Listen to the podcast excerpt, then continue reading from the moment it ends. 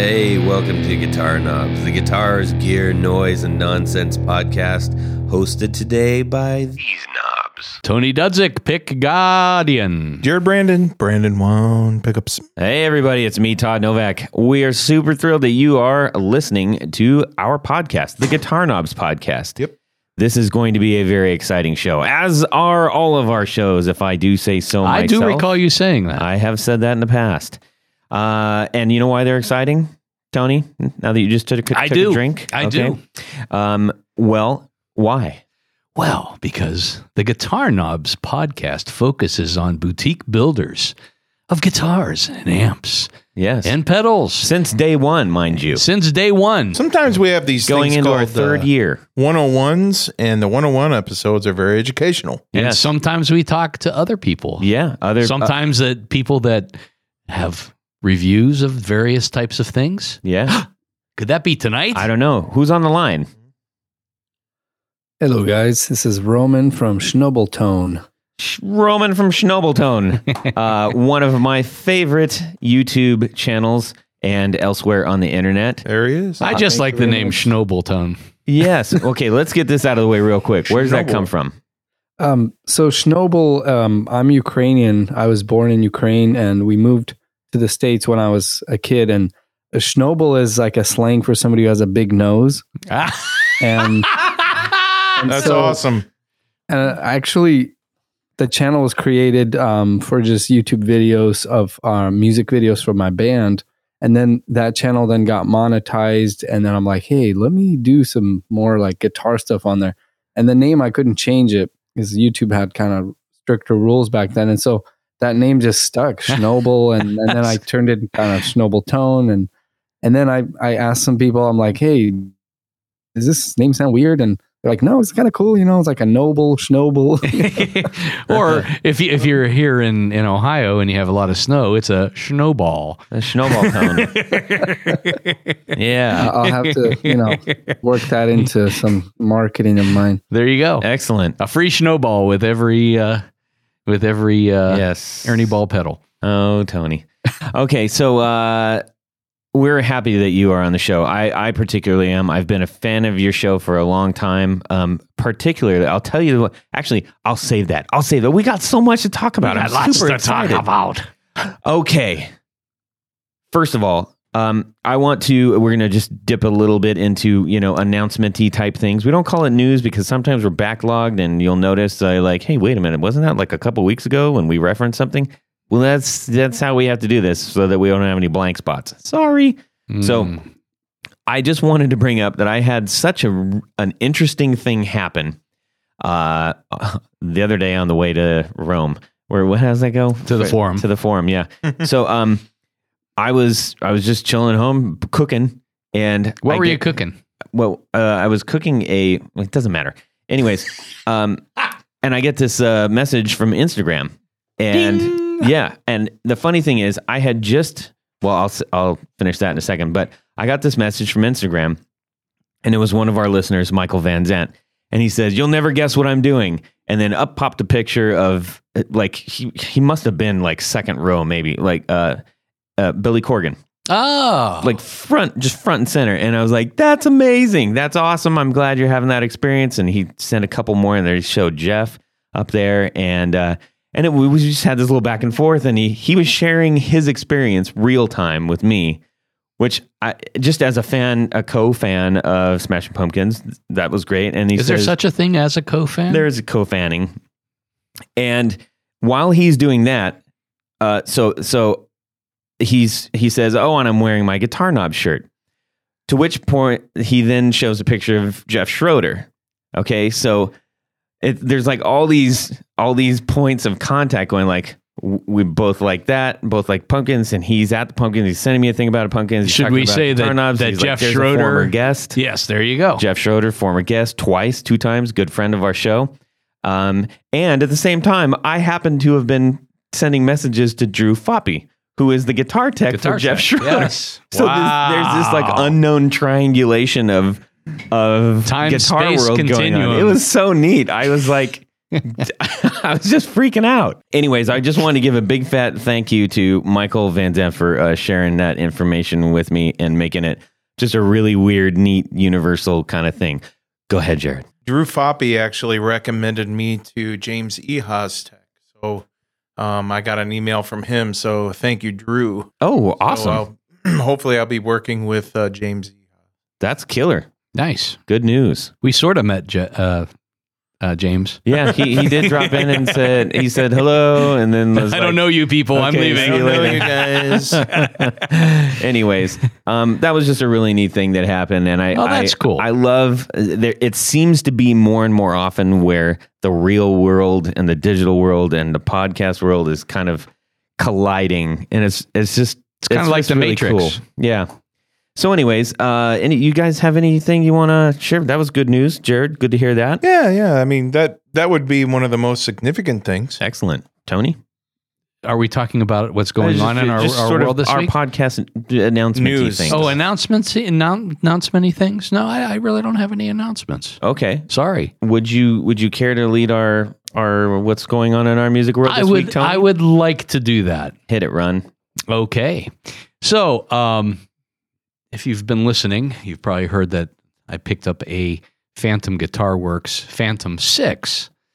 And I think even Todd was posted a couple of photos on Yeah, that was on cool Instagram, guitar, man. different things. So, as it often happens when you're doing a search for these things, Yes. um, Real quick, can you share what the Phantom guitars? are Sure. So the the Phantom Guitar Works guitars are based on '60s Vox designs. Actually, they're they're very close, and in some cases, improvements. So the Phantom uh, Phantom Six model is kind of like the oh, it's like a six sided or five sided shape. I forget what what what it is, and then. Um, as, as I said, as, as as often happens when you find one, uh, all of a sudden you start getting all of these recommendations from the Bay of E and other places. Mhm. And I found, and, and this was interesting because I actually what started my search was the Brian Jones teardrop model Oh, yeah. from the Rolling Stones, and it was it. He had the prototype model uh, in the '60s, and it's basically a teardrop shape. It's got a mirrored pick guard. It's got it's it's just kind of a cool guitar. yeah. So one popped up um, for a very reasonable price, and so I just had to I had to get it. Of course. So I got it, and I brought it into the into the show tonight. And, and I like Todd Todd Can Todd I ask what reasonable is? uh, reasonable was five hundred dollars. Todd really liked that guitar. Which really one? liked this it. the, The teardrop. teardrop. No. Oh, the yes. teardrop, No. yeah, Nope. Yes, he did. Nope. He's going to put Nope. a sticker on it. Nope. yeah. I mean, I mean, these guitars, if you buy them new, they're between twelve and thirteen hundred dollars. Oh yeah. Um, this is an older one. It's from around two thousand. It does play really nice. I will say that. That's It's- why it's he pretty really cool. likes it. So, I mean, you know, I talked a little bit about uh, Jack Charles, who uh, started uh, Phantom Guitar Works back in '92. He was uh, uh, the uh, original guitar player for Quarter Flash. If anybody's an '80s fan out there, Oh yeah. gonna harden my heart. And uh, you're gonna swallow my tears. thank you, a nice job. Very good. Um, so anyhow, he um, he started this company in '92. Went to battle with uh, Korg because Korg owns Vox now, and they decided that they would try to challenge his trademarks, which were awarded uh, for the designs because they had let it lapse. Mm. Oops. Oops, that's a big oops. Can't do There's a lot of those oopses out there Yeah. right now. some. So, uh, long story short, um, he uh, he managed to uh, defend his his trademarks, which he was awarded, I think, in the early 2000s. There you go. And you know, the old David versus Goliath. Mm-hmm. Goliath took a took a fall, That's right. which isn't a bad thing. If Korg is listening out there, oh well, Yeah, they're not. They're not missing it. they're not missing it. Mhm. And so it's, it was just a little chunk of Probably did him a favor. so anyhow, so um, any that that was that was you know so I, I put this one back together. I changed out the pickups and the and the uh, the, Pots. the pots especially. They had little mini pots, and I think I could have just changed the pots because they had 500 Are those K pots. potsies? little potsies, little putsies. I saw the bag of parts you had, and yeah, it's they a were. good thing you changed that. Yeah, but but I mean, they're single coil pickups, which Yeah. I think do best with 250k pots, which are what I put in, Right. and the the improvement was just just giant. What pickups are in that? Or are those? that is uh, uh, that's a set of Lindy Fralin uh, uh, Strat pickups. Strat pickups actually fit inside of the Vox covers okay. Perfect. because Vox covers are kind of like a Strat pickup, except they've got squared off corners. Well, you're gonna you're gonna do a lot better with those. Oh, totally, yeah. Plus, this the the the neck position is reverse winding. The original ones, if you like, you have to razor blade the covers off because they super glued them back in the day, Uh, and the wiring and it's just really bad. So Mm. yeah, anything you do other than original is probably. So anyhow, I got it. Actually, primarily, we have a Christmas show up at the old bar I used to play Yep. in up in Youngstown. Yep. So I think it's it's a very angelic looking instrument Well, Jim Mhm. Tressel for be Christmas. Jim Tressel will, lives there, but he will not be at the Oh, Cedars. man. I doubt it. I, will let's invite him, Jim. If you're Let's do it. listening, come on down to the Cedars on uh, December twenty second. That's right. This will be long past that. And yes, Sounds So, good. Save so the date. you will have had a great show by the time this airs. Mm, Sorry, Jim. Uh, Roman, let's hear from you.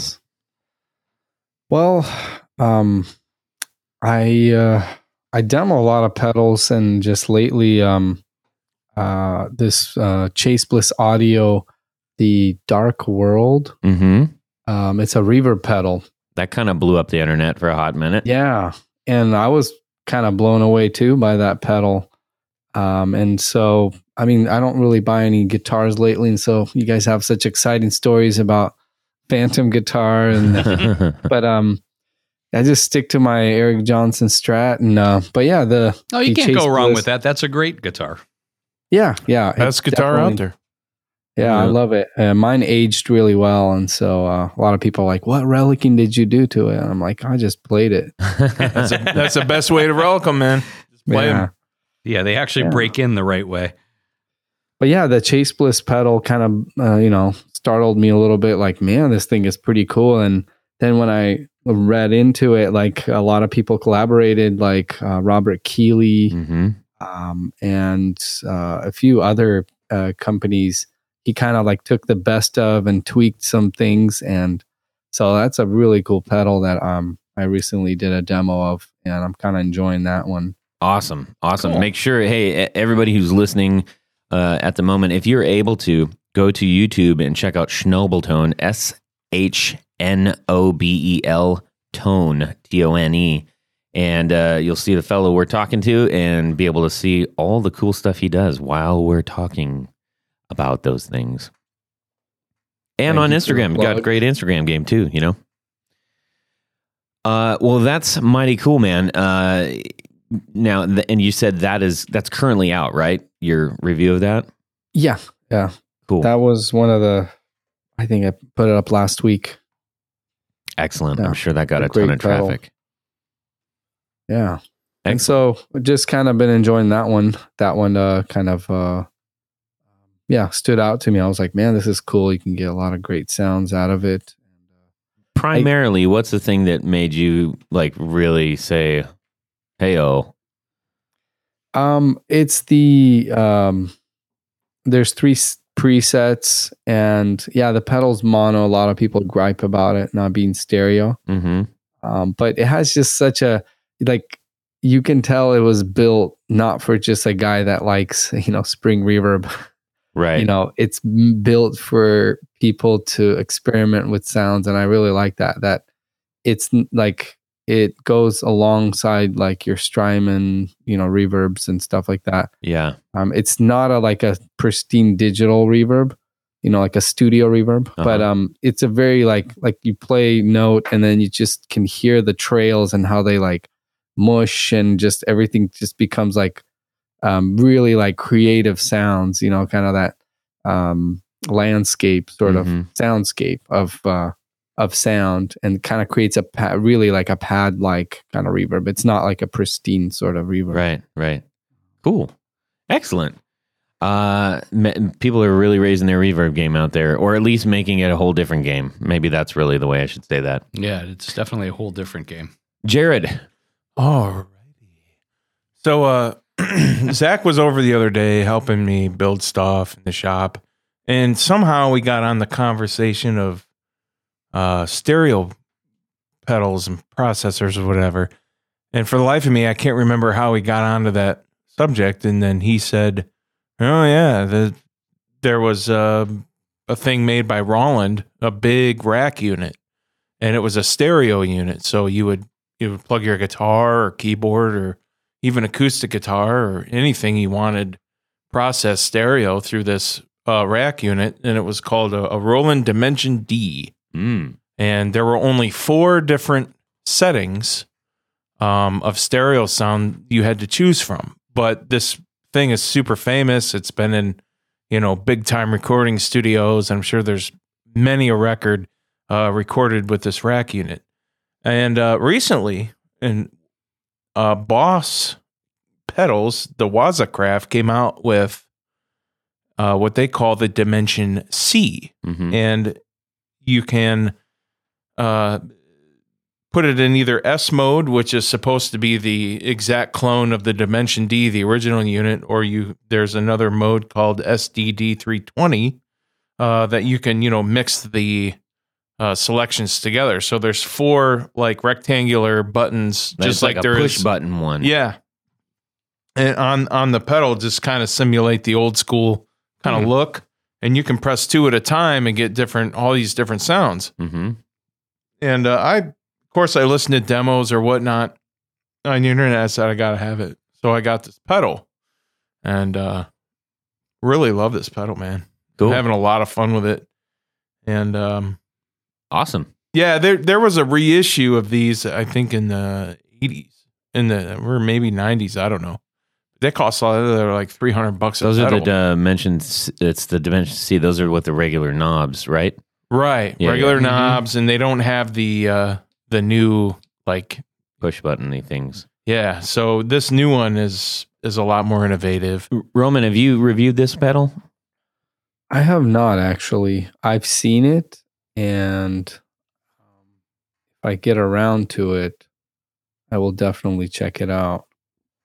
Yeah, I mean, um, you if you want a brand new one, you have to pre-order it because they're flying off the shelves apparently. So if you had to choose between that and your The original beloved unit. Mutron, oh, the Mutron yes, uh, biphase. yes. That's a good question. Slightly different sounds. Well, so I'm keeping yeah. both.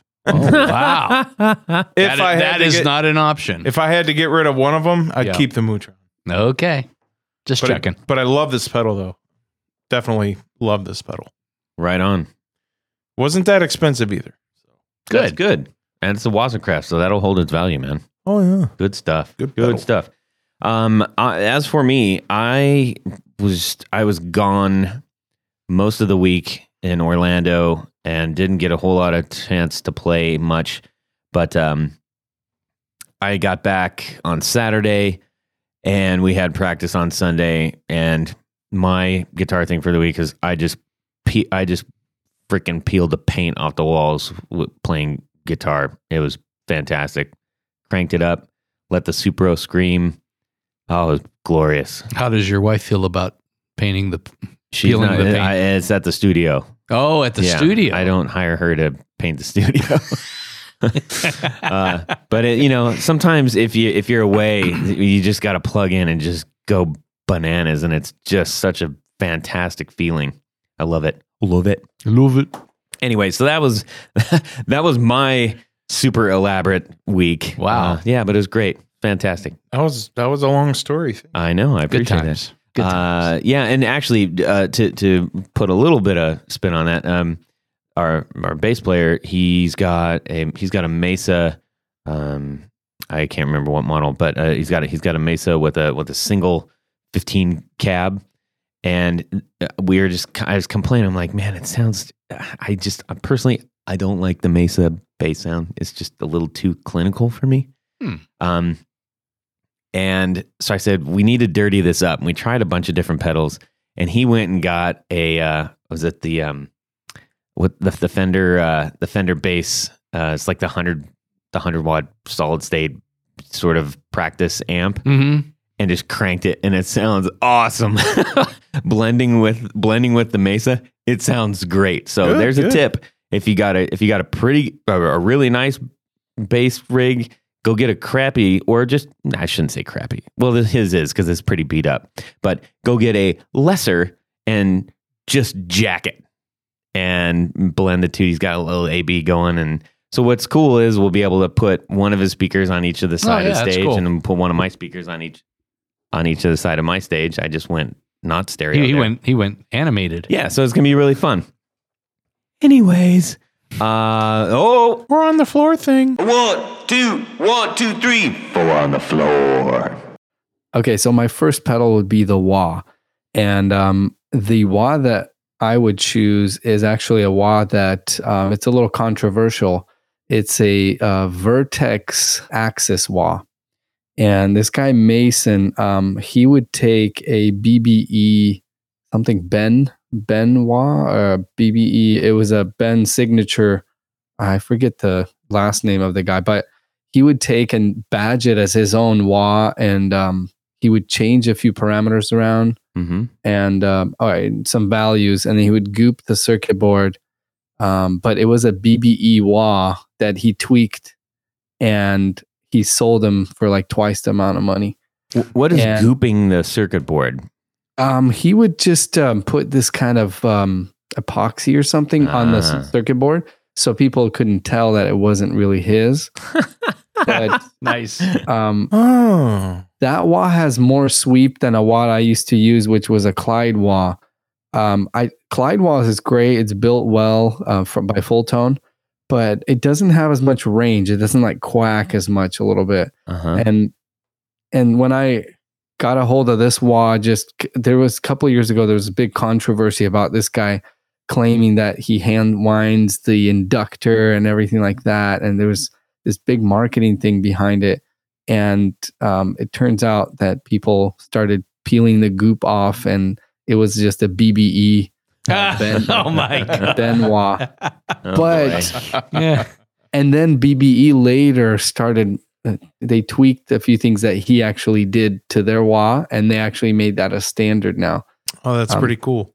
So I just love the sweep of that wah. I, I know it's it's probably wrong to own that infringing kind of. Well, it's just it's not a lawsuit era, but yeah, that's the wah I would choose. Um, it's that um, I guess the BBE wah, the Ben wah. Um, that would be my first thing in the um in the chain, and then the second would be uh the Analog Man King of Tone. Ah. That's a big It's one. an overdrive pedal. Oh yeah. and uh, to me, um, I actually um, had a few versions of that pedal. Um, uh, Mike Analog Man, he makes because the Analog Man has two sides. There's the yellow and the red side, and um, they're kind of like two. It's a two in one. So there's a low overdrive side and then kind of a higher gain overdrive side. no, and that, he- that's two prints of tones, right? Um, but not exactly though. Okay. Um, and here's what I kind of um, did trial and error sort of for myself. Um, and you can choose which side is the um, uh, the high gain, which one's the low gain. You can do, you know, vice versa. The right side will be high gain, will be, and then left will be low. Um, and I ordered a few of them, one with like the right side high gain and left side low gain, because a lot of people um, have this theory of building their pedal chain as highest gain going down to the lowest gain. And I don't know, to me it didn't work. So I ordered another one which had a low gain and then a high gain. Um, so basically, you know, the low gain's going into the high gain. And when for solos and stuff, I feel like that pedal kind of covers a lot of ground. So you can step on the second gain and uh, the low and the high gain together create, you know, even more gain. And so um, a very good pedal. It can replace, yeah, a couple different pedals if you were to kind of, uh, you know, have each individual pedals. But, um, and then also there's another kind of a thing where uh, the low gain side can also be um, even lower gain. So there's like the standard low gain, which is like a Prince of Tone. and then there's um, but this is only offered on King of Tones, where the low gain um, has a low gain chip or something like that, where it, it's even lower gain than the standard low gain. I don't know how that how that um and I actually was actually talking to um a customer today. He was, you know, having a, he has a King of Tone and he's like, I'm not really happy with it. I'm like, well, which version do you have? And so um if you it's kind of a misconception um where you can say like, oh, you just get a Prince of Tone and you got the sound. I mean, yes and no. Like on my Les Paul, um the the Prince of Tone, it's I I roll the gain back all the way, and it's like a tube screamer, like you know, Oh, interesting. it it doesn't clean up, Mhm. and I, I guess maybe you can mod the Prince of Tone to be like lower gain. Um, so yeah. Anyways, there's like these kind of hidden sort of options, um, but for me, yeah, I love the King of Tone for that. Um, if I'm on a Les Paul, I I use that really low gain side with a low gain option on it, and it cleans up really well and gives you a lot of dynamic uh, range. And also, I found that the King of Tone works really well with like all kinds of amps, like a Vox, a Fender, a Marshall. Um, it's very versatile. Probably one of the most versatile overdrives um, because uh, sometimes drives don't work as well with certain amps. They kind of fizz a little bit and they don't have that kind of great breakup. Right. Right. Now, Yeah. do you like to stack? Is that kind of how you like to stack your your your drives, uh, low to high? I, I do, yeah. I just always done that, and I've tried the other way around, and um, it just didn't work. It seems like if you do a low after a high, it would choke it. Is that? I don't know. Um, I kind of heard this from uh, if you guys heard of a company called Pete Cornish. Uh, Yep. This guy in the UK, he builds these sort of super boutique um, pedals, and he kind of used to build rigs for David Gilmour and a bunch of guys in the Who's, eighties. who's uh, that? Who's that? No, I'm just kidding. Wasn't he in Led Zeppelin or One- Beatles or one, something? of those old bands? He was on the he Gilmore plays with Girls. Coldplay. Yeah. Oh, yeah, the Pete Cornish pedals are sort of uh, cult cult status. Yeah, some uh, I remember reading a Pro Guitar Shop um, article on on Pete Cornish pedals, and they're like, it's like some exclusive yacht club. Yeah. it's like six hundred dollars. Yeah, no, and you don't get a Yeah. pedal unless you have a yacht. Yeah, you have to have you have to have three clones to get a Cornish. That's yeah. Yeah, Well, so yeah, that would be the second option, uh, the King of Tone um, for the overdrives. And then speaking of Pete Cornish, um, there's a pedal that he makes. It's called the P1, and it's a uh, Big Muff style fuzz. It's actually a copy of a Ram's Head Big Muff hmm um, but he um, builds his pedals with like buffers, like on the input and on the output. hmm Um, and he has this whole um, article on his website about like how true bypass is bad. Um, you know, it's uh, you guys are probably very familiar with the battle between this whole true bypass and buffered uh, Yep. kind Oh, of yeah. talk. There's like there's a couple great battles out there. The uh you know, digital versus analog, true bypass John versus Mayer buffers. PRS Stratocaster. I don't know that how much of a battle that one is. well, kind of, you know, guys are roasting him. yeah, yeah. Uh, so uh, yeah, elaborate on that a little bit if you want. So the P1 is yeah, it's a um very it's a very stable big muff um and a very proper one at it. Um he also makes the P2 which is a um a improved version um according to you know Pete himself. Mm-hmm. It, the mids are picked up a little bit and kind of like it's a little friendlier with sort of like guitar solos and I Mm. think David Gilmour uses the P1 and the P2 for certain solos and stuff like that. But to me, the the P2 just has a little more fizz when I'm like plugged into a Vox or something. Uh huh. It's got a little more like upper harmonics going on there. But yeah, the P1 um, is very stable. So it's buffered and So if you're even running just that pedal by itself, you know, with long cables, you're not gonna get like a really dull, clean signal and then just you know turn on and the signal just kind of comes alive. Mm-hmm. And so his pedals are very like I've owned several of them and uh, you know not all of them work for everything and they're not worth the price, you know, kind of like uh, the tone you get Mm-hmm. versus the kind of uh, value, you know, it's not very uh doesn't correlate that well. Mm-hmm. And so the P1 um would be my choice for like that higher gain kind of fuzz. It's just a it's in my mind I always come back to it as like, man, that's a great, you know, fuzz kind of a higher gain pedal.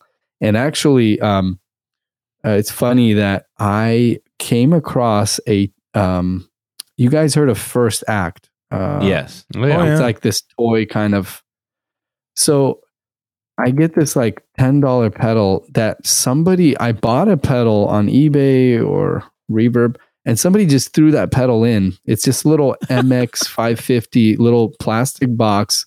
Um, it looks like a little rounded kind of, uh, kind of like those uh, Ibanez pedals that um, were plastic and cheap, the Tank series or something. Oh like yeah, that. yeah, yeah. Yep. And so this little distortion MX 550, you can buy them for like 18 $20. And I'm like, well, let me let me hear it. I plug it in and I'm like, it sounds like a P1 from Pete Cornish. and I actually uh, ended up doing a comparison video um, on my YouTube channel. Oh my I'll goodness. to check and a lot of people are like, no way. I have got to check. Yeah, I haven't seen that one. Oh. And so I actually, uh, this was a couple years ago, and I'm like, I'm blown away. I mean, I look inside, and the circuit is like, uh, like you know, like a boutique sort of pedal, and like I don't know who who con who they contracted to make it, but it's really good. so you guys want That's want that P1 sound from Pete Cornish? Go Uh, get yourself a nice out. first act. Yeah, and I actually sent off that pedal to get it rehoused in Australia. There's this company called Sela Effect, Mm-hmm. and they rehoused it for me into like a bigger box. Yeah. I think I bought another one, so I sent them both, and they rehoused them for me. And And what's that one called again? Uh, that's the first act, Mhm. uh, MX 550, I believe. Yeah, okay. yeah. So, you know, that's that's just giving you a perspective of like, On the Pete Cornish thing.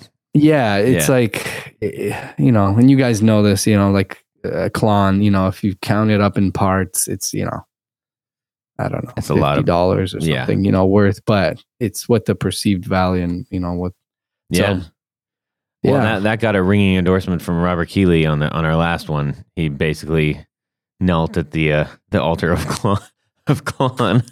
Uh, yeah, so that's a pretty ringing endorsement. But um, okay, so what do you have for? Let's see, that was two. that was three. That was three. I knew that. What do you got for number four?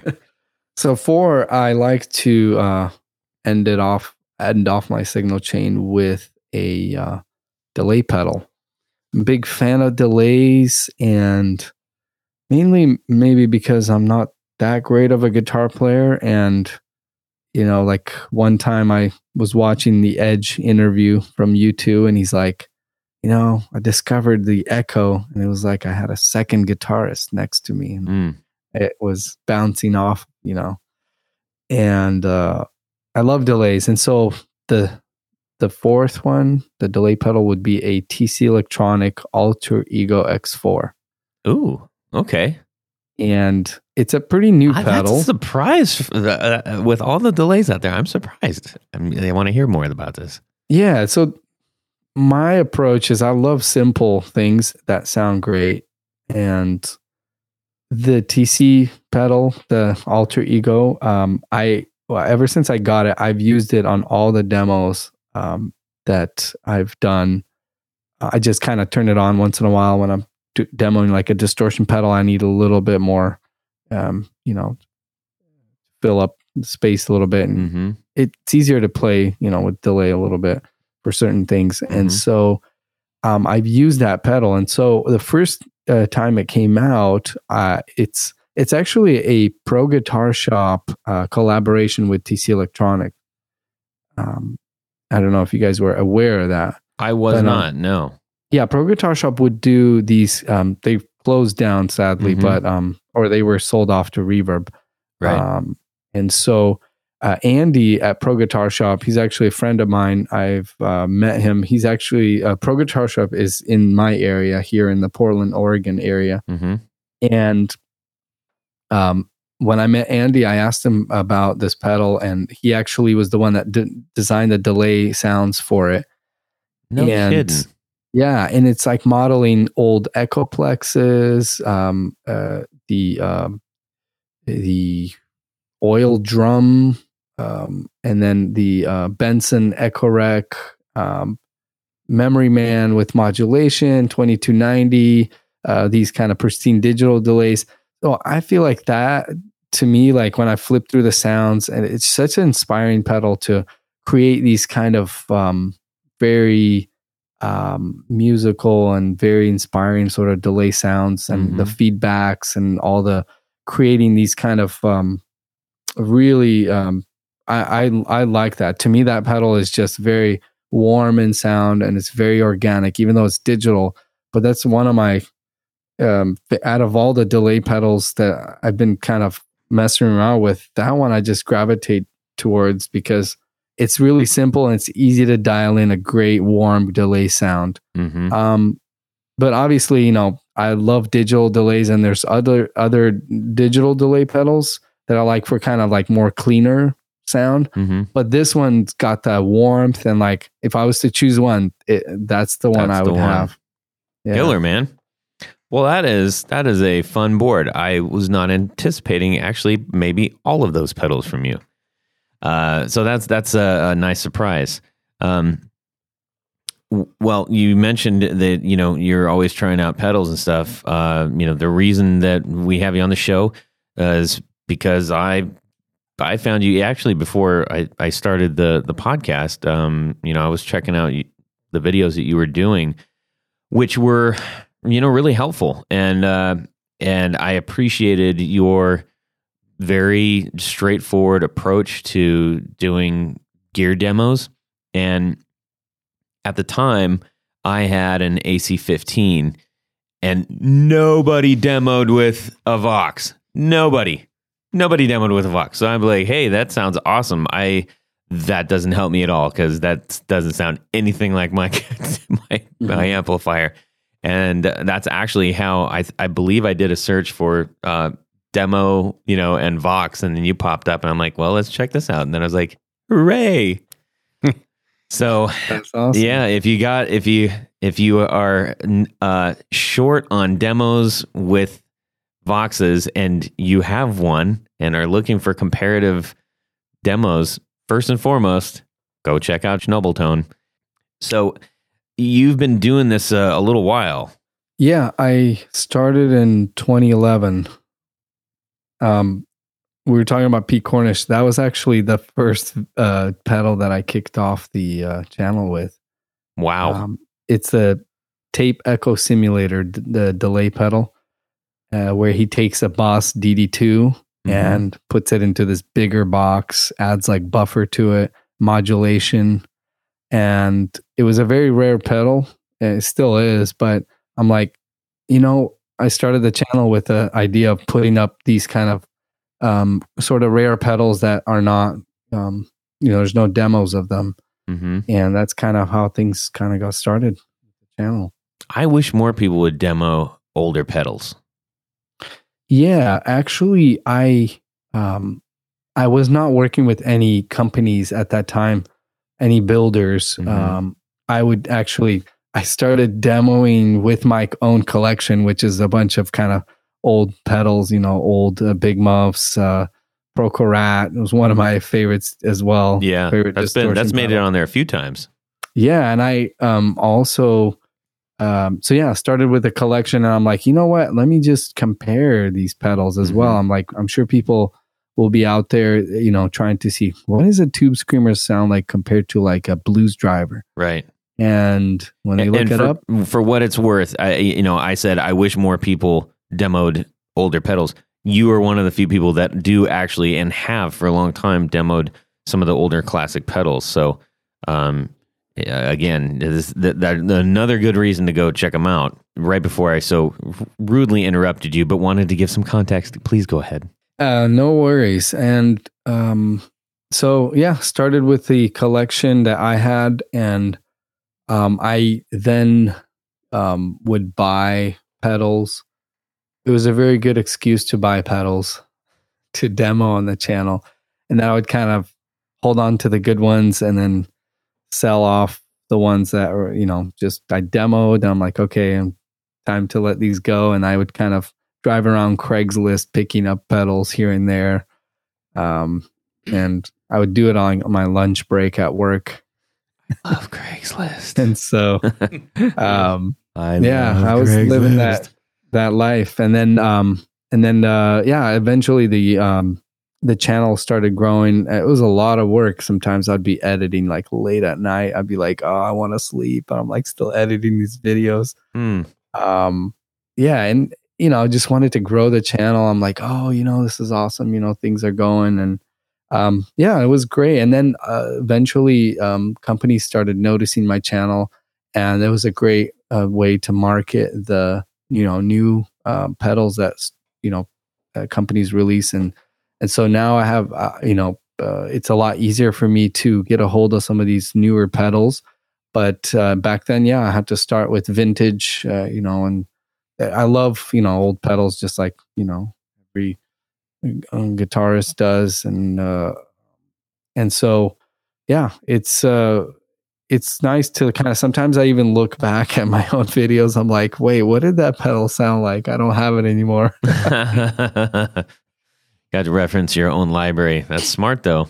Um, and that's uh, I think that that's one of the nice things uh, about your format is that it's it's just really really easy to quickly identify, especially if you're searching for a particular pedal that you want to hear or or guitar amp combination. I know you you know you you've mixed that up a bit and um, it's it's easy to identify and easy to determine if that's something you want to stay on. You don't have to listen to somebody rambling on for you know 10 minutes before they get to the meat of what they're doing it's just super helpful and so i appreciate you doing that out there it helped me as a guitar player Well, thank you very much. Uh, I do get stopped sometimes, you know, at music stores or something like, hey, man, love your stuff. And especially at like the NAMM show, uh, a lot of people come up to me and, you know, I'm just, you know, fortunate to be able to do that. And I'm a very kind of, um,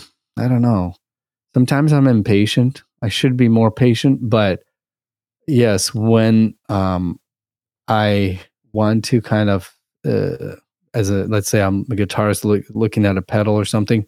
Yeah, sometimes like kind of that extra information, kind of like you know, hey, what's up, guys? You know, like hey, you know, so I was just you know like people going off subject sometimes. Like yeah they're like, okay, um, let's just get to the point. And I don't know. I, I try to kind of have my videos be sort of straight to the point, even though sometimes I don't succeed in all of them. But, um, you know, I like to do a little clip in the beginning of playing to kind of for people to get an idea. Well, what is this pedal about? right And then I'll I'll go into details and then I'll do more playing. Right.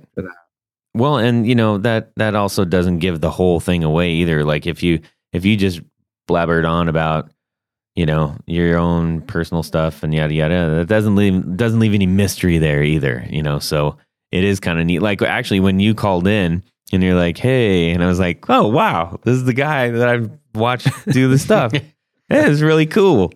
I still get a kick out of that because it's it's it's a trip. It's like uh, when you talk to the DJ on the radio. You know, I guess when people listened to the radio, Yeah, back back when there was a thing called called a radio. I listen to it every day. It's actually in my shop. they pick it up and you're like, "I'm talking on it." Turn down your radio. We can't hear you. um.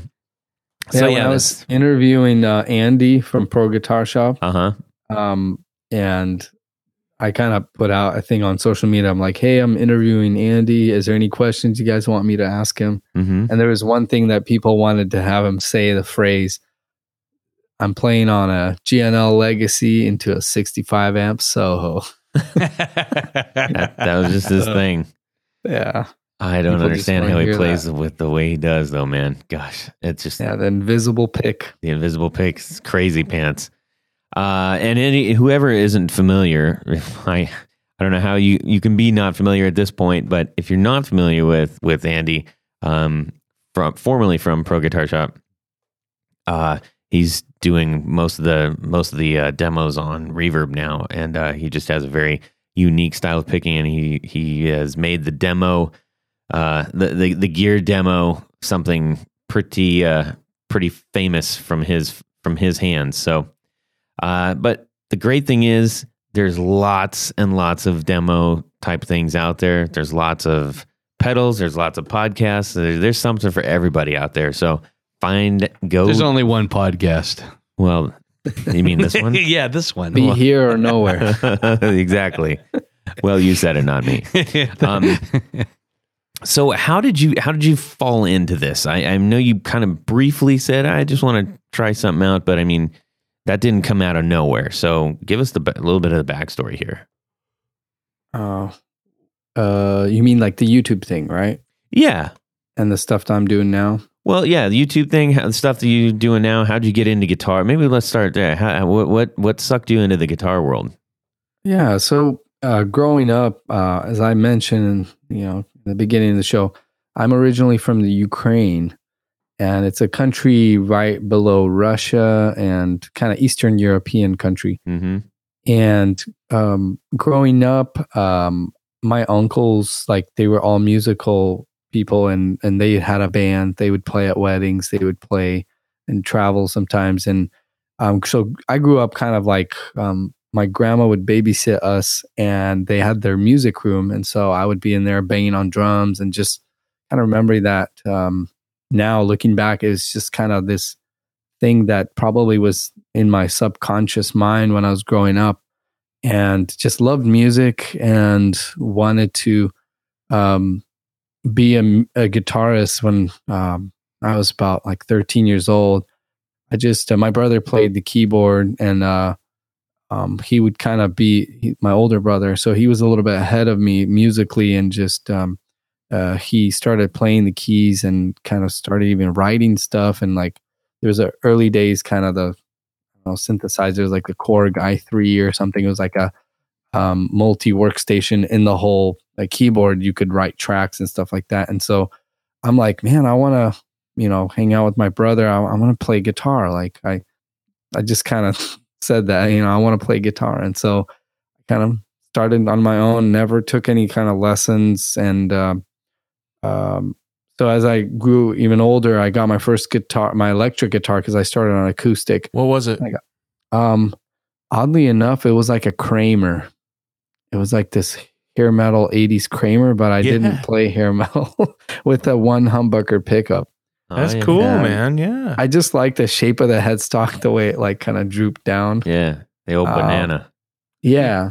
And I was eyeing a Jackson, but the pawn shop sold it when me and my dad came there the next couple days or something. And I was like, oh man, what's the closest looking thing to the Jackson?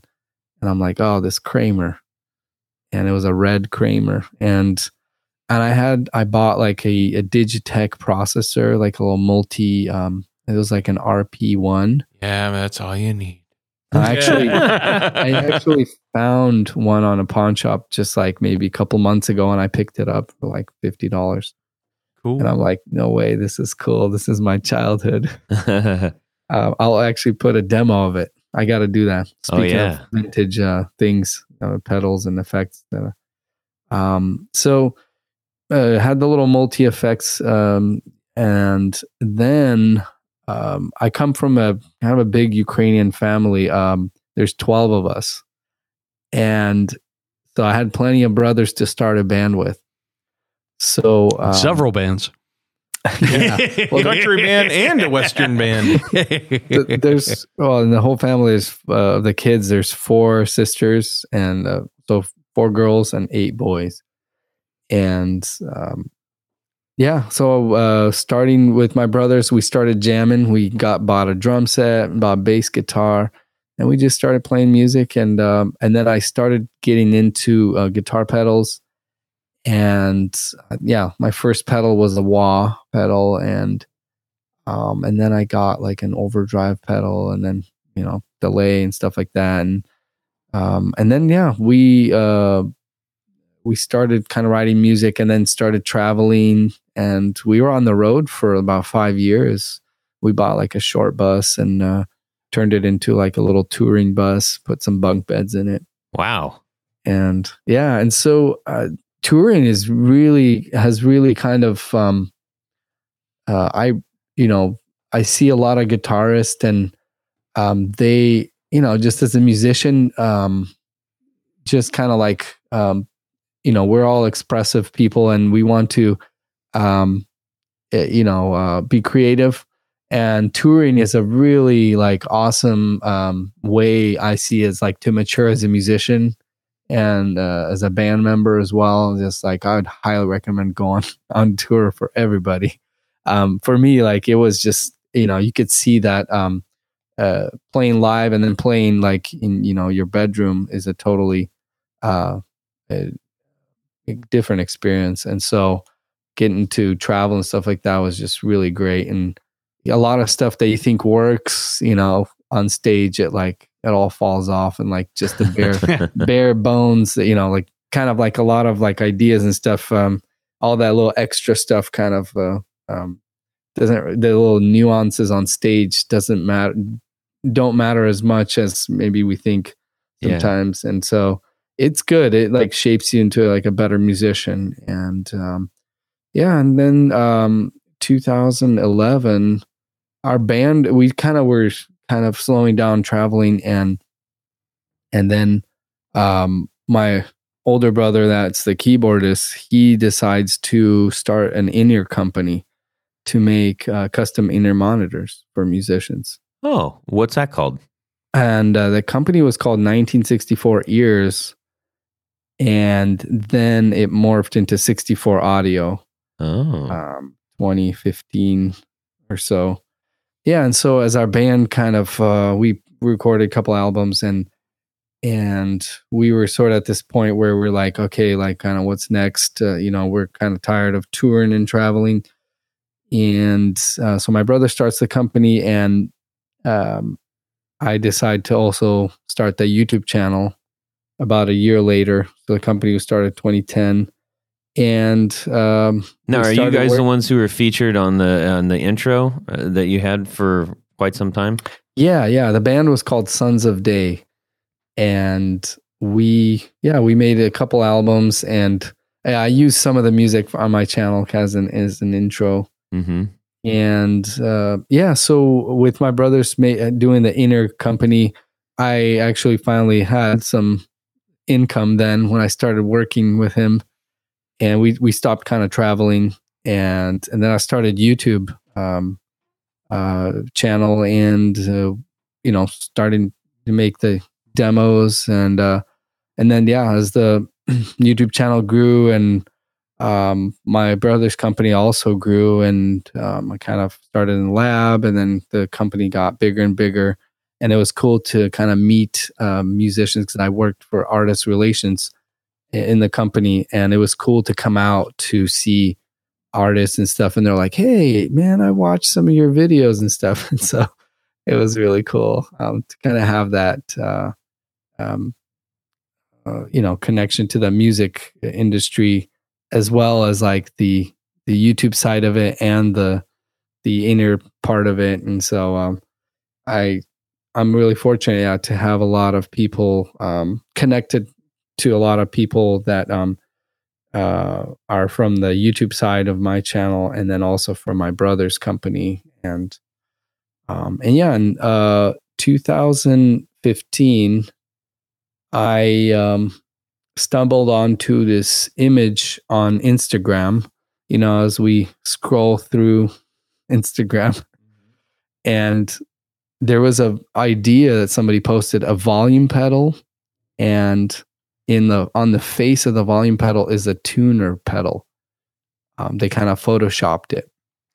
And I was like, wow, that's kind of cool. So I shared that image and my comments like blew up. There was like I don't know, it was like 200 or 300 comments or something. It's a great People- idea. people are like no way i'm like wow there's something there i you know decided to buy some volume pedals some tuners and start like in my mind i kind of had an idea how to do it. And and so everything kind of came together and so it was a volume pedal with a tuner right built right into it. And i debuted that idea on my youtube channel which uh it was great because i already had an audience and to Mhm. i could show this off. And and I started offering it as a modification uh, for existing uh, people who already had pedals, and then I um, that's kind of my first um, uh, sort of venture into pedal um, the pedal actually making and doing something with pedals, Mm-hmm. and um, it grew to where I went um, started modifying uh, the Ernie Ball volume pedals.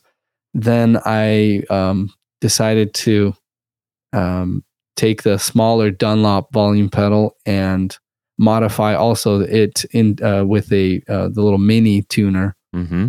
um, and that kind of blew up as well. And people like started emailing me and just like, "Hey, can I get one?" And I so I started I started putting people on wait lists, and uh, I'm like, "Wow, I have a lot of work on my hands." And I went part time at my brother's job, uh, 64 Audio, and then eventually they're like, you know, we need somebody full time there. And I'm like, yeah, I'm probably, you know, ready to move on. And so I switched over uh, full time in September of 2018 to just modifying pedals and actually working on some original designs of like overdrive. Ooh. have some other ideas um, that I don't want to reveal. That's quite all right. Just make sure you give me a holler when you're ready to reveal it. Of course, you guys will be among the first. Among. Yes, yes. yes. Well, we're we're we are uh, virtually sliding a fifty across the table. yeah. Um. Cool, man. Uh, Probably need a little bit more, but so I, I noticed on your website you have the uh, the unbreakable uh, Ernie Ball uh, cables or cords or whatever they're. Uh, how is that? Is that really a big problem? Because I've had Ernie Ball volume pedals forever, and I've I don't think I ever broke one.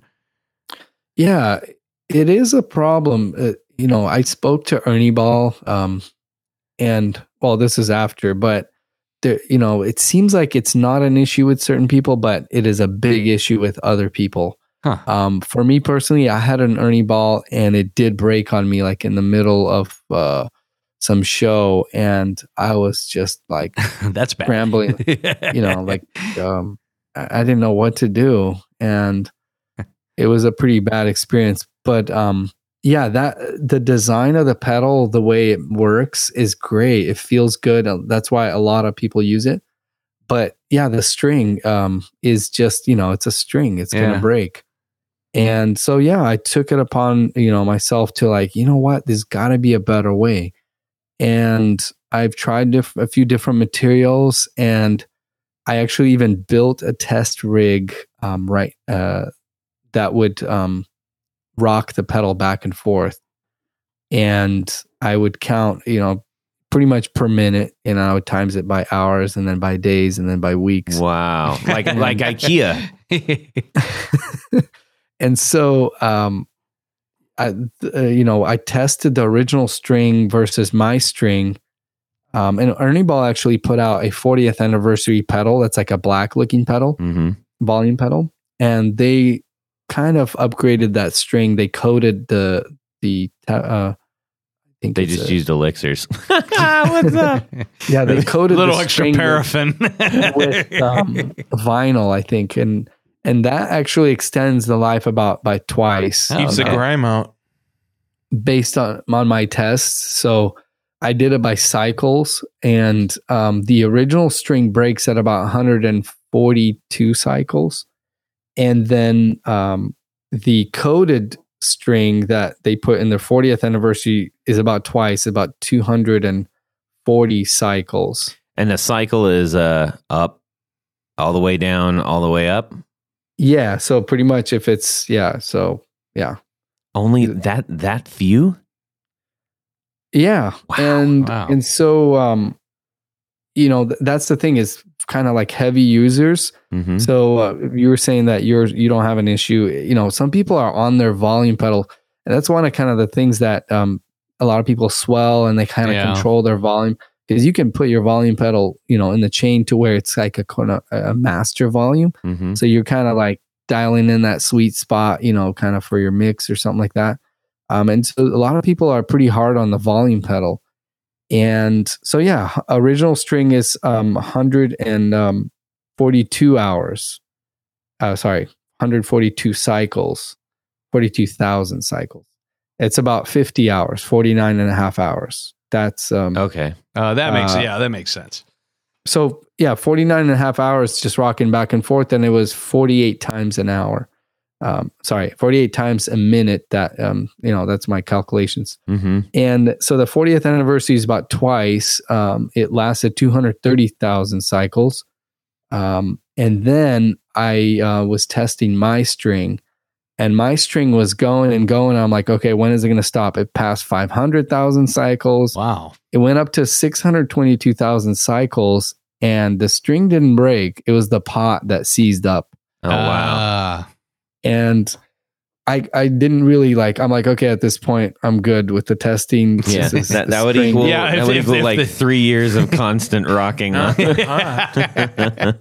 Yes. Serious ankle damage. well, that's neat. I mean, the irony of of a string, a guitar string company not making, not figuring out how to put a Yeah, The- I've heard that. Some Could be comments could be planned obsolescence Yeah, too. that too. Yeah. Yeah, it's you know like um, working in a company like 64 Audio. It's a bigger company, and there's about 80 employees. Um, there's a kind of a vast product line. It's not that easy to. Um, sometimes you know it, it's tough to kind of. Um, you know they've been doing this volume pedal for so long that they're like, hey, this works for us. I mean, yeah, the string breaks once in a while Mhm. but you know we're fine with it but Yeah. um that's what kind of makes america great is that you know we are um if you know it's if somebody can make something better they they have that freedom to do that Yeah. if you work hard and um and so i i wanted to improve the volume pedal and because i use that platform for modifying you know with the tuner Mhm. and a lot of people were turned away from from that the modification that I was doing because of the string. They were like, "Oh, the string will break," you know. So, um, Interesting. yeah, Uh, for that same reason, that's why I ended up getting a tapestry bloom. yeah, and I do have a tapestry as well. Um, it you know it's a different pedal. It, Yeah. It's uh, I don't use it for like constant for musical swell. I use it as a as a master. mhm. Um, yeah, and so that's yeah. There's designs out there um, like the Lehle. Uh, have you heard of that? Oh, the Yeah, L E H L E. that's- boy, yeah. that Yeah, It's a. German brand, and uh, he doesn't even use uh, pots at all. He's got this magnet kind of a a Hall. I think he's called a Hall sensor, Mm-hmm. H A L, and um, It's it's hydrogen. It's, It's, a actually nuclear used pedal. in a It's a Boss pedal. in the Periodic 80s. table symbol. Yeah. There was an '80s Boss volume pedal that used that Hall sensor, Oh no, but I kidding. just never. It's a volume pedal. Yeah, it doesn't. It just like um, senses the distance from e- the sensors, yeah, something like that. So, Wow. crazy. um, yeah and so and then uh, i'm not stopping there with the string um, i'm actually currently testing a new pot that i'm going to be putting into the volume pedals and um, i want to go beyond 622000 cycles. I want to probably go over a million cycles with this new pot. Wow. so i can um, and it's a, a much better sweep and a better um, it's a sealed pot. It's similar to the one that they put in their bigger volume pedals. Mhm. um, and i don't know why their smaller volume pedals have a cheap little i don't know a dollar pot or something you know but um there you know that gives us room to improve you know Yeah. like if you buy like a ford mustang or something you can just put like an uh, intake or something and an exhaust Yeah. and you get like you know 30 something horsepower you know and and it's something like the company um uh, you know kind of is not doing so like i'm I want to improve on a product, and uh, uh, you know, it's a it's a really cool thing to do. That's fun, man. Yeah. That's cool. Hey, um, you know, we have a lot of our listeners that uh, probably are have started or are thinking about maybe starting. I a- get a lot of emails about uh, this. starting a YouTube channel. Uh, do you have any advice, or maybe you can share some of the ups and downs or the challenges of putting a a channel like that together? Well, specifically guitar related Gu- stuff. yeah, guitar that's related, yeah. we get asked a lot. Not only uh, uh, people that are saying, "Hey, I'm thinking about starting on my channel." Actually, a few people have done that. Um, but uh, we also get asked all the time, like, "Why don't you guys do put this on YouTube?" And uh, I, I'm like, man. I'd have to I'd have to quit my job. I, this is already a secondary job. Like I, there's no way I would have time to do this. In fact, we actually have a YouTube channel, but it's we stopped at 60 episodes because I'm like, I can't I can't do it. I'm probably going to take that one down just so everybody knows. But anyways, for those who are trying to get themselves into the guitar world, demoing gear is a, is a is a nice way to do it. But uh, obviously, there's some there's some things that people don't realize when they're getting into it. Can you elaborate? Yeah, it consists of a few different things. Um, you first start with the visual. Um, you want to have a good camera, um, you know, your lighting, and um, kind of, you know, there's a few different styles of setups for like demos. I use the two camera setup, but yeah, it's. Um, uh, I have some people ask me as well, and um, what was cool is that Pro Guitar Shop Andy, um, why he made it kind of successful. He he kind of had a lot of things right. He's a great guitar player. He actually went to film school, and uh, so and he records audio, and so um, yeah. So three things is a great visual um, with lighting, and there's tutorials how to get good lighting uh, on YouTube, and then uh, good audio so yeah um no camera sounds you know kind of picking up the whole room. Uh the best sound is having a microphone right on the um guitar cab speaker. And yeah it and also kind of um consistency with putting out content um you know making it a highest quality as possible as often as possible you know don't want to burn out, but um, consistency, yeah, is uh, and then you know, kind of slowly building a fan base. Um, if you do something, you know, consistently enough, even if it's not the greatest thing, um, Look at us. you will start to attract attention. Um, meaning attract um, uh, attention in a good way, like getting fans and stuff like that. And, Yeah. uh, yeah, and um, you know, and bringing a unique perspective is always really good.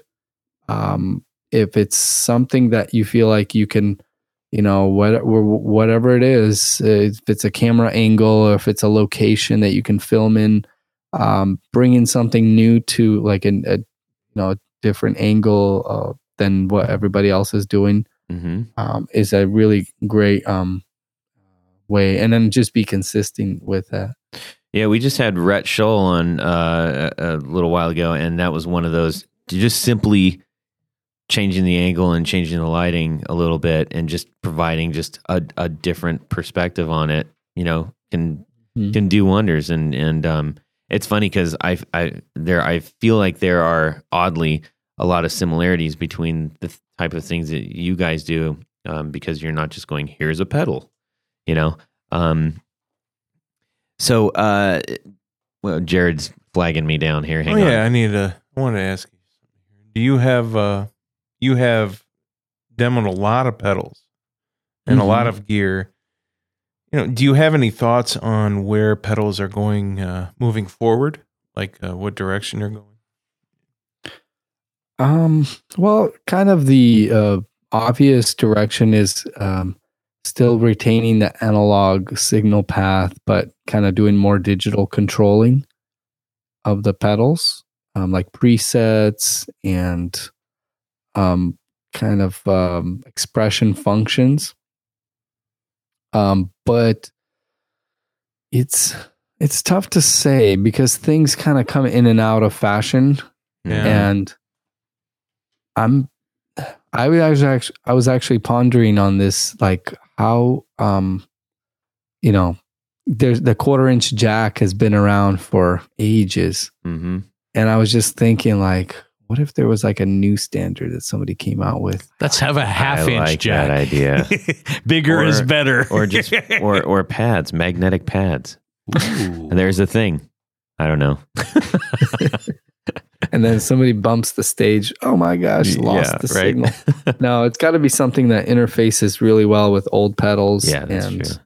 and um, but um, again, that uh, sometimes the wheel doesn't need to be reinvented. Um, it- I think there's a big thing with the tube amps. Um, I think the guitar pedal side of it, the pedals are solid state, Mm-hmm. meaning like you don't need to change tubes in a you know like guitar guitar pedal. Mm-hmm. You know, electronics are pretty stable there for years and years. Mm-hmm. But I feel like on the amp side of things, Mm-hmm. there's some new things that can happen to where you can um, have an amp, let's say like uh, the best Vox AC30 Mhm. that will never go, um, you know, out of commission.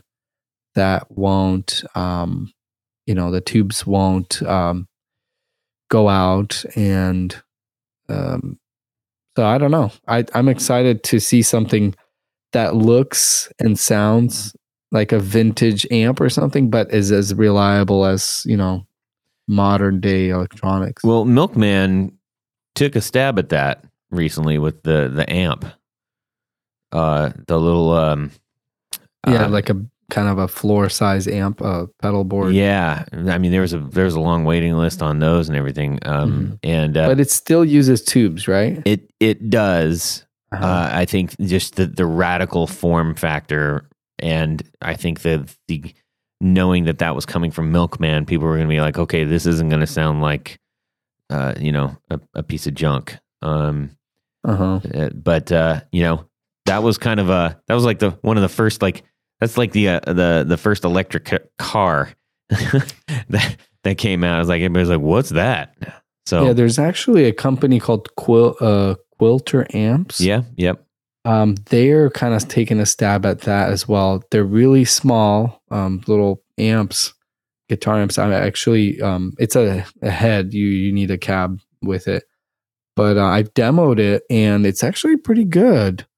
Um, I think to, that you know, if somebody was to really take that concept and um, and really model the, because there's all kind of tube sag and all that stuff going on, Yeah. and you know.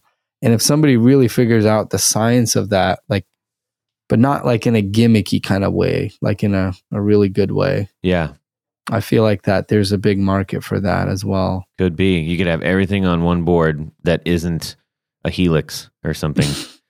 yeah, something like that. Or at least take the amp side of things and yeah, like and, and make that more stable. yeah. Well, and just uh, last note on that, I think it's it's kind of interesting. I have I have two pedals that are based on um, solid state amp preamps that I love, and it's just weird because they're going into a tube amp. you know, it's kind of weird. Mm-hmm. But uh, anyways, well, hey man, this has been I, I've really enjoyed talking with you, and uh, I hope that everybody that's listening has, and we'll make sure that they go check out your your show.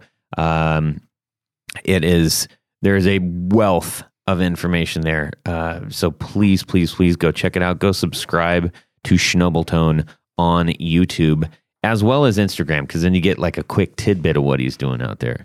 Yep, I put clips on there. Yep. And check out the 23 um, delay pedal uh, comparison video.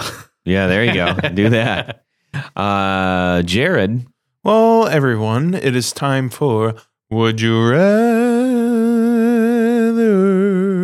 Oh, yeah, baby. all right. This week's Would You Rather. So, you are late for your Saturday night gig. You've Uh-huh. got your gear packed in your car. What kind of gig is it? Doesn't happen to me. It is a rock and roll gig with your rock and roll band. There you go. You're going to do rock all night, baby. Good. You're there. You're an hour away from home because it's kind of far away, and you only have a few minutes to set up. and you're like on fumes in the car. Actually, Oh, man. yeah. So you go, you bring your guitars in, and you're like, "Oh no, these are not the guitars I meant to bring." What did you bring to this rock and roll gig? So Jeez. you've got How two many of these- beers in did you guys figure this one out? Right. So you have a Chet Atkins SST That would be the so, kind of solid body ish uh, Gibson, acoustic. like a nylon string acoustic kind Yep. of thing. That's actually What? a great guitar. Or you have a country gentleman, Chet Atkins. Jeez. You have to choose one of these guitars to play with all night long. Okay. And it's a rock and roll, so you have to, you know, make do with what you have. Yep. This is I think this is another no-brainer one, but um Tony, what are you going with? I'm going to go with the SST, Just despite every, just to spite Yes. everyone. Now, what, explain what this is a little bit. So, um, as I remember, the SSTs were put out by Gibson. It was kind I, I thought they were nylon stringed. They have a spruce top on a mahogany back, so it's a very thin body. Yeah. Uh, Chet, it was Is it chambered? Um, it might be chambered underneath the spruce. Yeah. but uh, Chet Atkins endorsed it. Seems like it would be because he would have been old at that time. I think it probably primarily ran like on a, a piezo pickup. Okay. I think so. I think so. All right. So, I mean, it was meant to be a live acoustic instrument, Gotcha. not something that you would plug into your Marshall stack. right. Without so that probably did a good job of killing the the ultra chime of like a of a classic like sort of piezo and an acoustic kind of sound. Well, it, it eliminated the feedback problem. I would, Yeah. I would imagine. But then again, on on on the other side, you Probably have sounds pretty good actually. Well, that's why I'm going for. All right. Yeah. Now, you know, you can't necessarily get all of those heavy Tony Iommi tones out of it. But, Well, no. but Because you you are know. doing Iron Man, that's for sure. I am Iron Man. Okay, so you're picking that one. I'm going to take that one because uh, I bet those are hard to find too. No, I mean I've I've seen them around. I think Epiphone put out a version of it too. Yeah, you can get a cheaper version. Yeah, All right. Portable. affordable. It kind of looks like a modern Godin a little bit. Yeah. Uh, but Godin makes a model that kind of looks a little bit like that. It's it's smaller like an electric guitar yeah. Yes, and it's light too. yes. Very many. So that's the one I'm going with. Okay. How about you, Todd? What are you going with? I'm gonna uh I'm gonna defer to Jared real quick here. Well, since he's doing that, I'm going definitely going with the uh, country gentleman. hmm I got to have the Bigsby. Yeah. That's pretty much why He's all about the Bigsby. Okay. I am. All right. And uh And Roman you, and you like your feedback too, probably. huh? Lots of it. Roman, what are you doing? Wa- Was there a third guitar in there? No, my no, it's it's Chet Atkins night. It's it's yeah, it's one of the worst. It's one I of the do two love bad Yeah. listening to Chet Atkins. Probably Atkins. yeah. The um uh the not the SST, the other one, The Country Gretsch. Gentleman. Country Gentleman. country gentleman. Yeah, yeah. Gretsch. Go with that. Yep. Uh, I'm I'm definitely choosing the country gentleman, and not because of the Bigsby, but I I really like the large size uh, bodies. Like I got a the Hagstrom Viking and a Sheraton, and I really love playing those. They feel fantastic. You could get away with using that if you were careful. Oh yeah, I would just have to. it- Stuff well, some anyways, socks and It stuff would look inside funny and it would be an inconvenience. yeah, but that that's the one I'm going with too. All right, that was pretty tasty. Uh, Tony, Yes, can we thank a few people real quick? if you insist, I do insist. We can do that, and I'll, I will tell you at this point of the show, there's a, a a group of people that we like to pay special thanks to. Those are our executive producers, and you might ask yourself, how do I become a, an executive producer?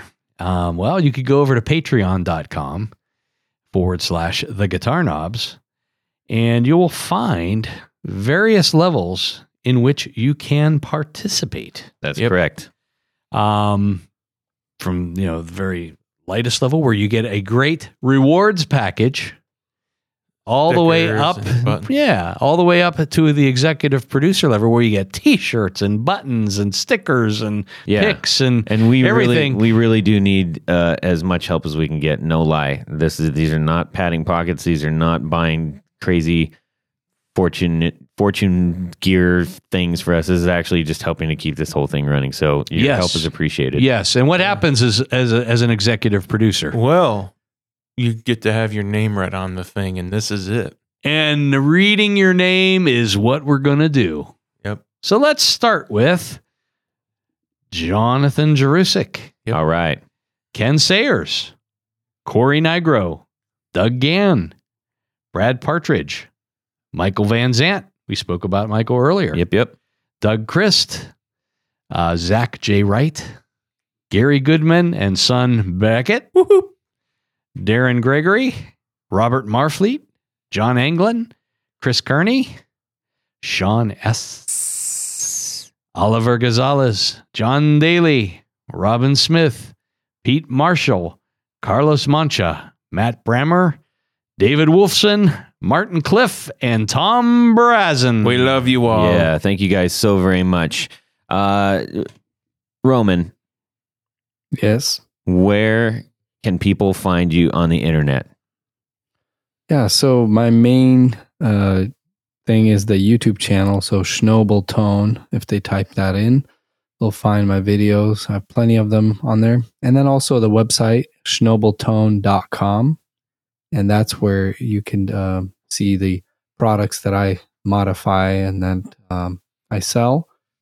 And also on Instagram, Facebook, Twitter. And I also do giveaways quite often. Lately, I've started been doing get some giveaways. So be sure, you know, check in and uh, might win a pedal or something. Excellent. Excellent. wait, And you're, you're mostly doing that on Instagram or? I just all platforms. I'll I'll share it, and uh, I've been doing lately people who sign up to my newsletter, and then I choose somebody from there. Smart. And also, yeah, um, At random. Yeah, of course. yeah.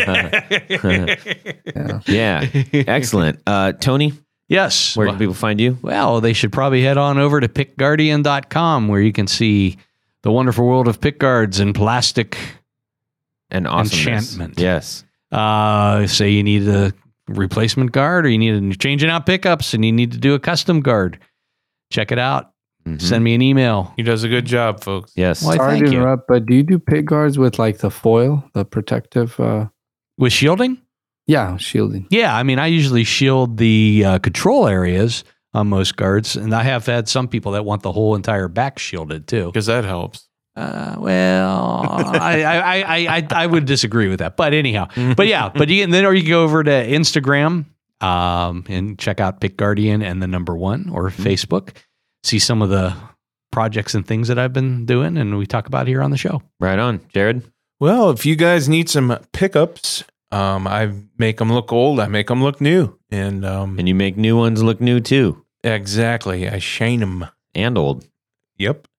Uh, Jared at Brandonwound Pickups is my email. BrandonWoundPickups.com is the website. And also, um, if you're seriously interested in a set, ask me if I have a coupon code special going the week or month that you um, get a hold of me and I will hook you up. Yeah, right on. You can drop me a line at todd at theguitarknobs.com. People, we are so thankful that you have been hanging out with us. We're grateful for your audience ship and your support in all of our endeavors. Humongous thank you to Roman from Shnobeltone. And Roman. super fun having you here today, bud. Yeah, it was really great to join you guys. I had a great time. I hope that we cross paths somewhere in person soon. Maybe uh, are you? I don't know if you're going to NAMM, but um, if so, we'll see you Yeah. there. I have a NAMM booth actually for Excellent. 2019. My okay, man. I'm gonna get a picture with you. Okay. Yeah, All yeah. right, I, right on. looking forward. Good. hey, uh, everybody, subscribe. Well, that's it for these knobs.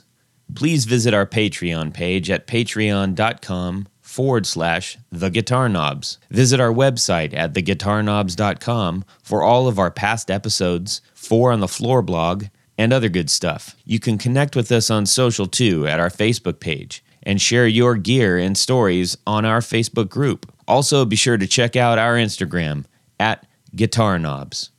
Catch you next time.